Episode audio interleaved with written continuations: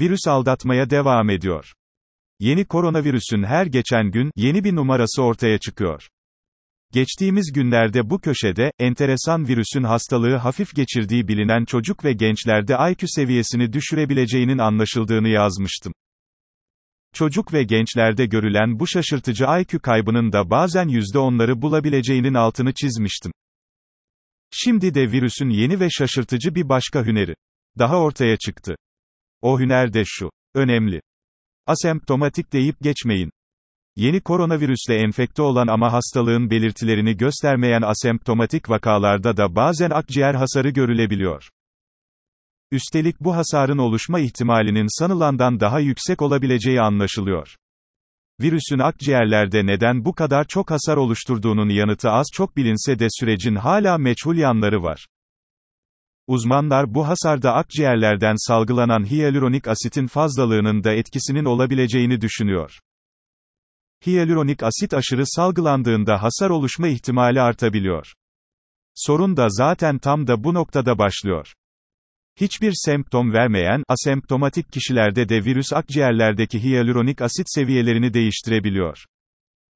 Neticede de asemptomatik kişilerin akciğerlerinde de farkına varılmamış hasarlar gelişebiliyor. Araştırmacılar, bu kişilerden bazılarının uzun vadede ciddi sorunlarla karşılaşabileceğinin de altını çiziyor. Netice şudur. Asemptomatik de olsalar virüsün bulaştığı herkesin dikkatle izlenmesi lazım. Bir tavsiye. Egzersizin kalbi kalptedir. Egzersizin sadece bedenimizin değil, ruhumuzun da dostu, yol arkadaşı, koruyucu ve kollayıcı muhafızı olduğunu unutmayalım. Ama iyi bilelim ki egzersizin kalbi kalptedir. Tamam, düzenli egzersizlerle ruh sağlığınıza şifa verirsiniz. Tamam, düzenli egzersizle bedeninizdeki her hücre, doku, organ ve sistemde uzun vadeli ve kalıcı faydalar elde edersiniz. Ama biliniz ki egzersiz sayesinde elde edeceğiniz gelişmelerin merkez üssü kalptedir. Düzenli egzersiz antrenmanları kalbinizi daha güçlü ve dirençli hale getirecektir. Hatırlatma. Unutmayalım. Sağlıklı bir kalp, dinlenme halindeyken 7 gün 24 saat bedeninize, dakikada yaklaşık 5 litre kan pompalar, ama egzersizle eğitilmiş güçlü bir kalp, bundan çok daha fazlasını başarabiliyor. Sıkı bir egzersiz tutkununun kalbi dakikada 10 litre kanı bile bedene pompalayabiliyor. Bir araştırma. Kaygının fazlası hasta ediyor. Elimde Van 100. Yıl Üniversitesi öğretim üyelerinden, Doktor Faruk Kurhan ve arkadaşlarının yaptığı önemli bir çalışma var. Bu çalışmada, pandemi sırasında gelişen kaygıların toplumda obsesif davranışları ne ölçüde tetiklediği araştırılmış, neticede de pandemi öncesine kıyasla kaygı düzeyinin artmasına paralel olarak, obsesif davranışlarımızda ciddi bir artış olduğu saptanmış. Daha da önemlisi araştırmada, kaygı düzeylerimiz arttıkça, bulaşı kontrol etmekte gösterdiğimiz davranışlarımızın da giderek zayıfladığı anlaşılmış. Yine aynı araştırmada olumsuz ruhsal süreçlerden, kadınlar ve kronik hastalığı olanların daha fazla etkilendikleri belirlenmiş. Kısacası, yukarıda da belirttiğim gibi kaygılarımız ortak gibi görünse de etkilenme düzeylerimiz aynı değil. Pandemi yolculuğuna aynı denizde yakalanmış olsak da, yolculuğumuzu farklı gemilerde sürdürdüğümüz anlaşılıyor. Tekrarda fayda var. Kaygı çok önemli. Virüsün bulaşma ve yayılmasını yavaşlatmak için alınan mevcut tedbirlerin, ki bunlar kesinlikle zorunlu tedbirlerdir, toplumun her kesimini aynı ölçüde etkilemediği, toplumun belirli kesimlerinde, daha derin bir kaygı ve kayıp duygusu yarattığı tartışılmazdır, kesindir.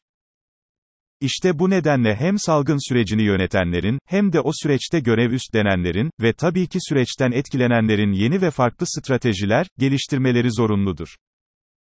Uzayan ve sonuçları hala belirsiz olan bu belalı salgının, geliştirdiği korku ve kaygı hali, hepimizi derinden etkiliyor. Ama ne var ki süreç uzadıkça bu etkiler bazen, kontrolsüz, can sıkıcı, travmatik hatta hastalık düzeyine varabilen tepkilere dönüşebiliyor. Zaten bu nedenle de pek çok ülkede bilim insanları, afetin psikolojik sonuçları üzerinde ciddi araştırmalar yapıyor. İlk verilere bakılırsa da durum pek iç açıcı değil. Neredeyse her üç kişiden hatta iki kişiden birinde kaygı bozukluğunun işaretleri çoktan başlamış durumda. Aklınızda olsun. Fazla insülin eşittir kısa ömür. Pankreasta aşırı insülin üretiminin olumsuz pek çok sonucu var.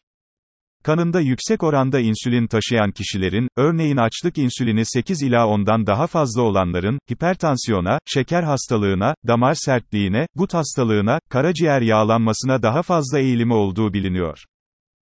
Neticede de kontrolsüz insülin direnci yaşayanların önemli bir bölümü, bu gelişmelere bağlı kalp ve veya beyin krizleri nedeniyle erken yaşlarda kaybedilebiliyor. İnsülin seviyesi düşük kişilerde ise, örneğin açlık insülini 3 ila 5 arasında olanlar, ortalama yaşam süresinin daha uzun olabileceğini, gösteren pek çok güvenilir bilimsel veri var. Bu kişilerde hipertansiyon, şeker hastalığı, damar sertliği, Alzheimer hastalığı, obezite, kanser ve benzeri kronik hastalıklara daha seyrek rastlanıyor. Neticede de ömür süresi uzuyor, yaşam kalitesi artıyor. Kısacası, daha düşük açlık insülin seviyesi, muhtemelen daha uzun ve kaliteli bir ömürle eşanlamlı gibi görünüyor. Lütfen açlık insülininizi dikkatle izleyin, 8 ila 10'un üzerine çıkmasına izin vermeyin.